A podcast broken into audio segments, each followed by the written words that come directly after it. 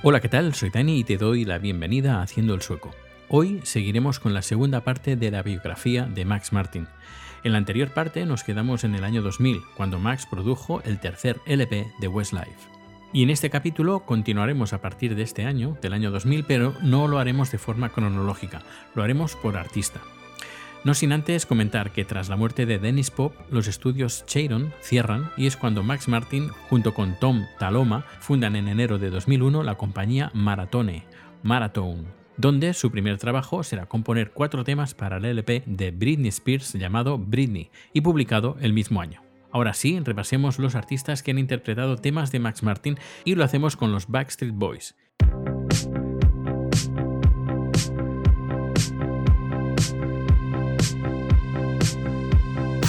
Y es que casi todos sus éxitos fueron compuestos y producidos por él.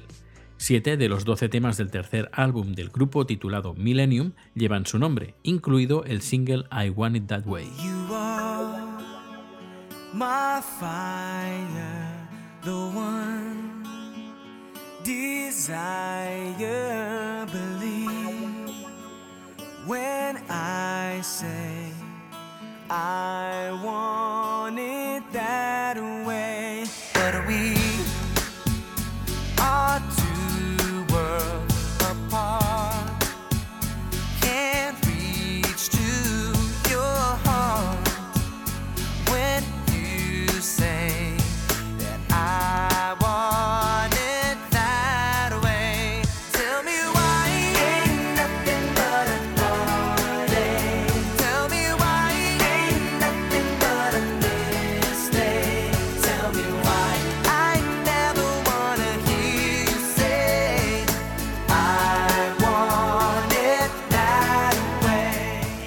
El LP Millennium fue el mayor disco en ventas de todo el mundo, llegando a vender más de 24 millones de copias.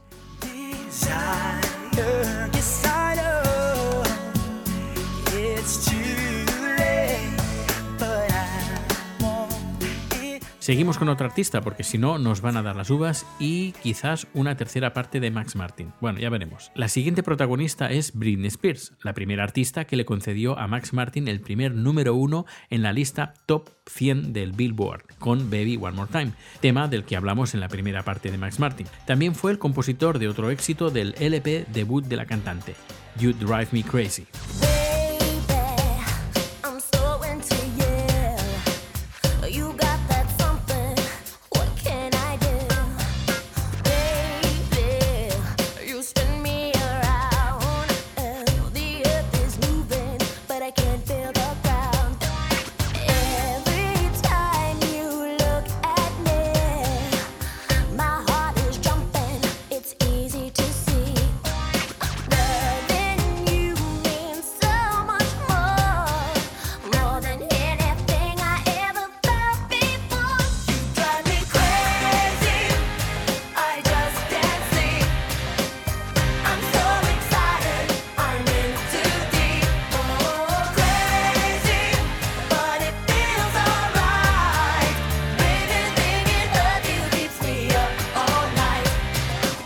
Gracias a ese álbum, Max fue el primer artista no americano en ganar el prestigioso premio ASCAP como mejor compositor del año en 1999, un premio que volvería a ganar en el 2000 y en el 2001, gracias a canciones para Britney Spears como Oops, I Did It Again de 2001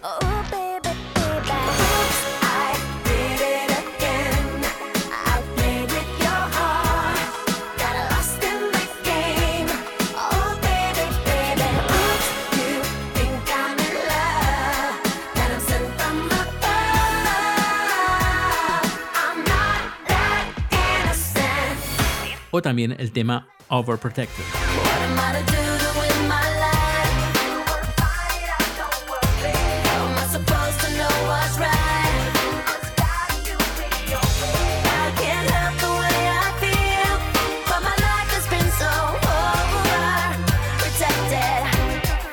A partir de 2001, el dúo Martin Spears se fue distanciando debido principalmente a que la joven artista también se iba distanciando en el estilo pop juvenil que estaba haciendo.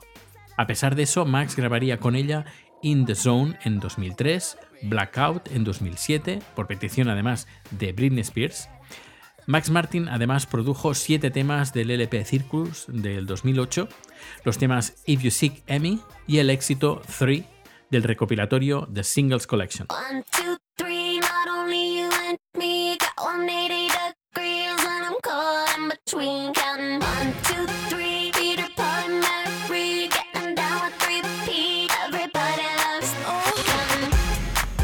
3, 3, es a día de hoy el último tema que Max Martin ha compuesto para Britney Spears, aunque en 2011 fue el productor del LP Femme Fatal, produciendo que no componiendo los sencillos Hold In Against Me, Till the World Ends, I Wanna Go y Criminal.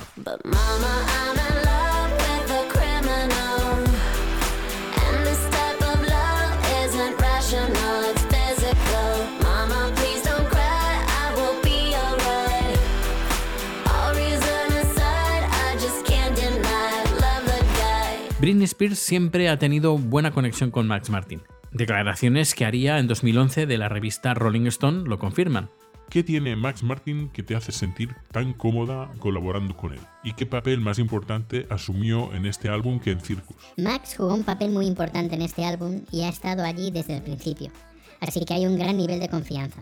Él entiende exactamente lo que estoy diciendo cuando le digo lo que quiero y no quiero musicalmente. Sus melodías son increíbles y siempre se le ocurren sonidos extraños, lo cual me encanta. El silbido de I Wanna Go todavía me atrapa cada vez que lo escucho.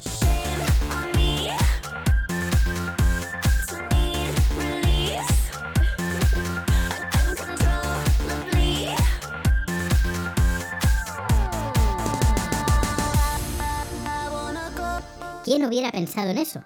No hay nadie con quien me sienta más cómodo colaborando en el estudio. ¿Cómo caracterizaría la relación de estudio entre Max y Dr. Luke? Son dos guisantes en una vaina. Es un bromance total. Dejamos a Britney y nos vamos con Pink. Con ella ha producido varios temas. El primer contacto fue en 2006, donde coescribió y produjo tres temas para el LP I'm Not Dead. En 2008 colaboró en el LP Fun House, donde coescribiría el tema So What.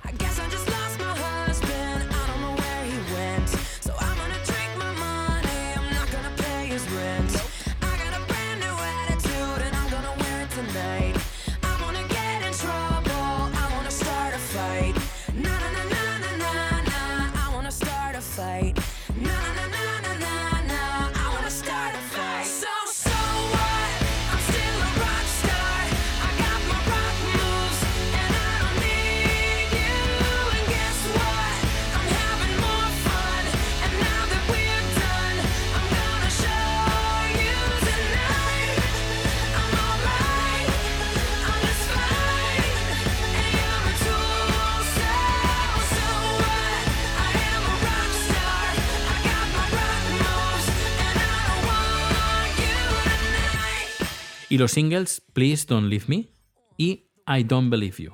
En 2010 coescribió junto con la cantante Raise Your Glass, Fucking Perfect en 2011 y Just Like Fire en 2016, canción que aparece en la película Alicia a través del espejo.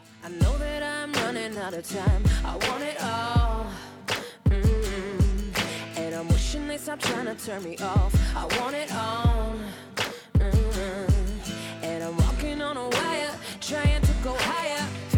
Surrounded by clowns and liars. Even when I give it all away,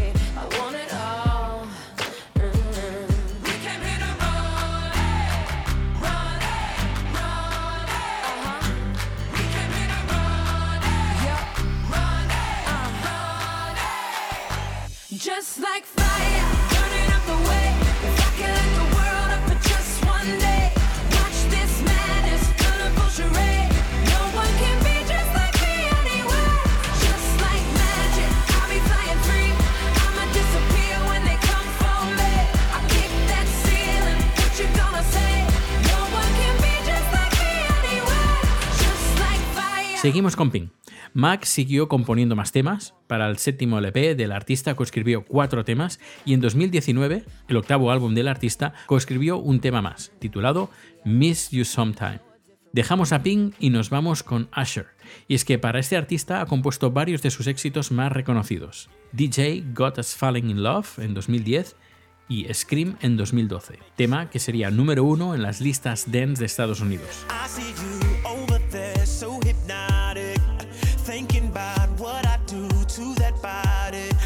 You like,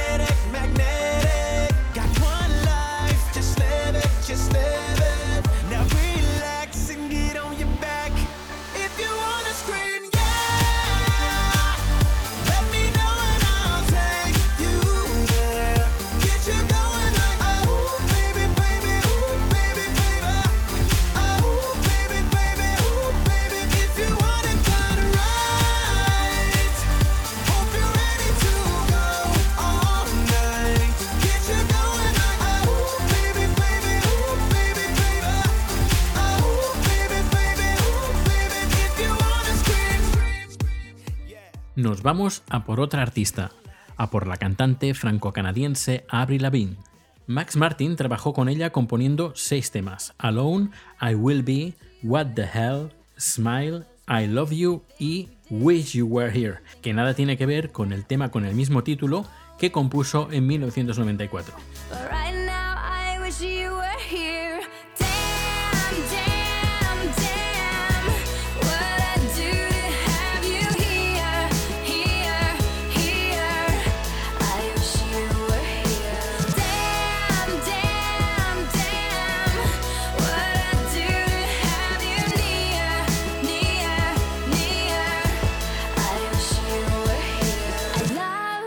Seguimos, ahora le toca el turno a Jessie J, ya que le produjo el éxito internacional Domino.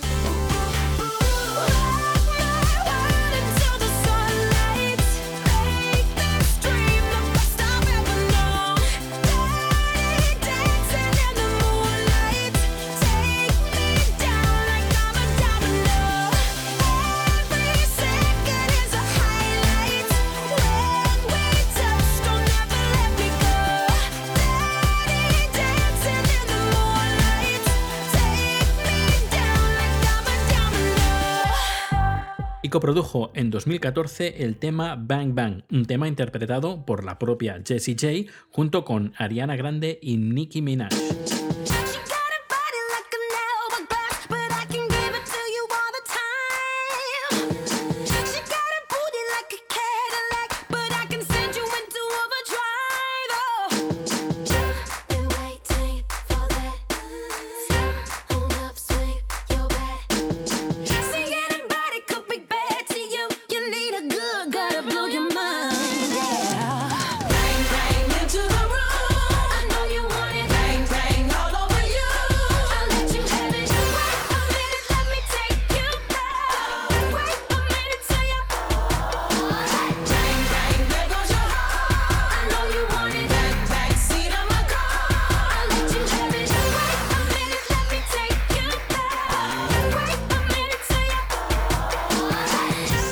Y atención a ese año 2014, porque Ariana Grande y Max empezarán a trabajar juntos, pero eso lo veremos luego. Ahora el turno es para Katy Perry.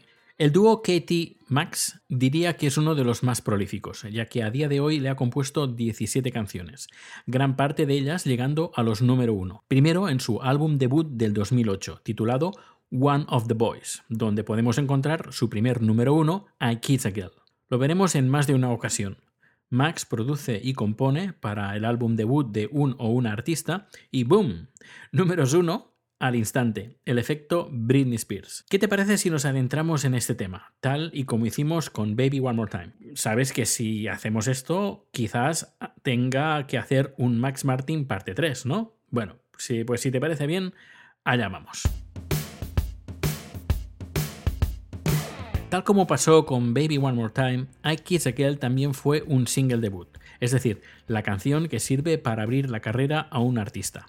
Haciendo un símil con, con la televisión, sería como el capítulo piloto de una serie. En este caso no fue su primer disco, ya que en 2001 Katie publicó su primer álbum titulado Kay Hudson, un LP que pasó totalmente desapercibido. Del 2001 al 2008, año en que se publicó I Kiss Katie fue de discográfica en discográfica, haciendo trabajos menores, como por ejemplo haciendo de coros para el tema All Habits Die Hard, compuesta y producida por el cantante de los Rolling Stones, Mick Jagger.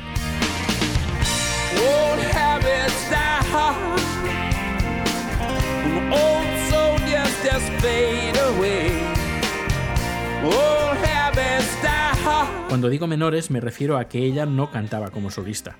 Ya me gustaría a mí cantar de coro para Mick Jagger. Por cierto, el tema All Habits Die Hard fue la canción de la película Alfie de 2004. Soldiers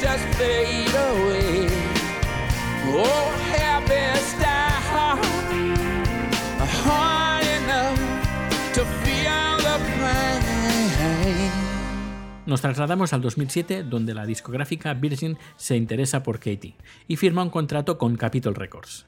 Ese mismo año empieza a trabajar con Dr. Luke, coescribiendo varias canciones junto con Max Martin.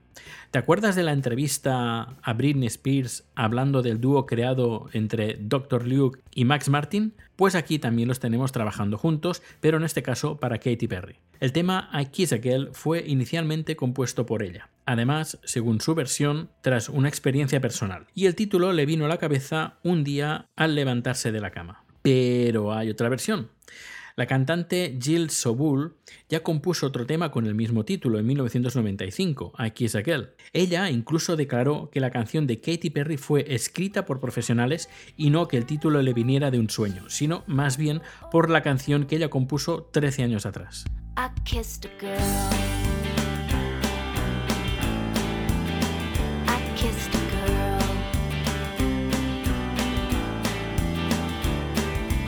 Seguimos con el tema de Katy Perry, y es que la temática de la canción narra la experiencia de una chica heterosexual al besar con otra chica. Este tema fue causa de polémica con el sello discográfico, con Capitol Records, ya que la idea era sacar ese sencillo como debut, una canción que habla de la bisexualidad. El riesgo era alto, eh, un tema que además podía generar mucha polémica y rechazo, sobre todo a la población más retrógrada de Estados Unidos. Pero aquí Katie apostó bien fuerte por el tema, tanto que la canción llegó a los oídos de Dennis Rees, que era vicepresidente senior de promociones en Capitol Records, que apoyó a la cantante para que I Kiss a Girl fuera su single debut. A nivel técnico, la canción dura 3 minutos exactos, el estilo es pop rock, electropop y disco, con influencias new wave, el tempo es de 130 beats por minuto y en A menor. El 28 de abril de 2008 salió el single al mercado y el 16 de mayo del mismo año se lanzó el videoclip de estilo burlesco donde salen junto con Katy Perry varias de sus amigas, la actriz Shannon Woodward y la cantante Kesha. La canción se convertiría número uno en 17 países, entre ellos Estados Unidos, Canadá, Suecia, Alemania, Reino Unido, Dinamarca, Bélgica, Australia, entre otros. En España solo llegó al puesto 19. Y como no, al tema le llovieron un montón de críticas.